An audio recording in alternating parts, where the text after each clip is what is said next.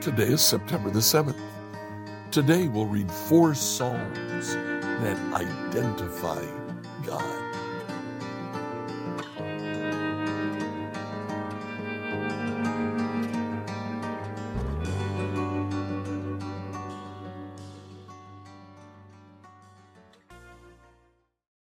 Today, reading through the Bible in a year, please read Psalms ninety-two through ninety-five.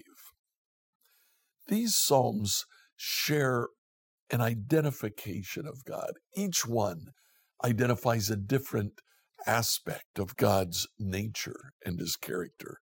Psalm ninety-two talks about the great things that God has done. Uh, look at verse four. You thrill me, Lord, with all that you've done for me. And several of what, of, of God's uh, actions for Israel and for the king are mentioned then. In Psalm ninety-three, we start with the words, the Lord is king. God is a great king. His throne has stood from time immemorial. Psalm ninety-four presents God as a God of vengeance. God is the original avenger. He crushes the enemies of Israel. And yet, for Israel, he is merciful. Look at verse twelve. Joyful are those you discipline. God still judges the sin of his people, but instead of destroying them, he disciplines them. He teaches them how to behave. So in verse nineteen, the psalmist can say, when doubts filled my mind, your comfort gave me renewed hope and cheer. Psalm ninety-five presents God as the rock.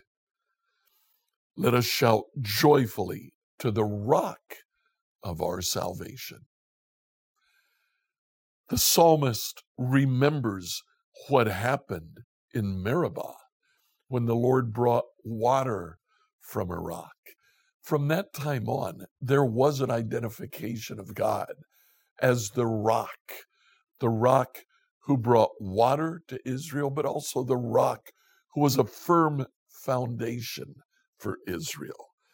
God is the rock, the rock of Israel's salvation.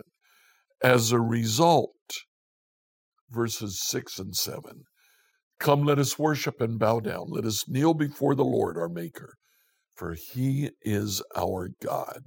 We're the people he watches over, the flock under his care. If only you would listen to his voice today. Even the psalmist finishes by saying, we're sheep. I wish we would listen to God today. What about you?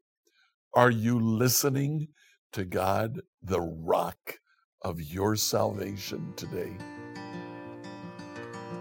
Like, follow, and subscribe to this devotional on whatever platform you use to listen to it.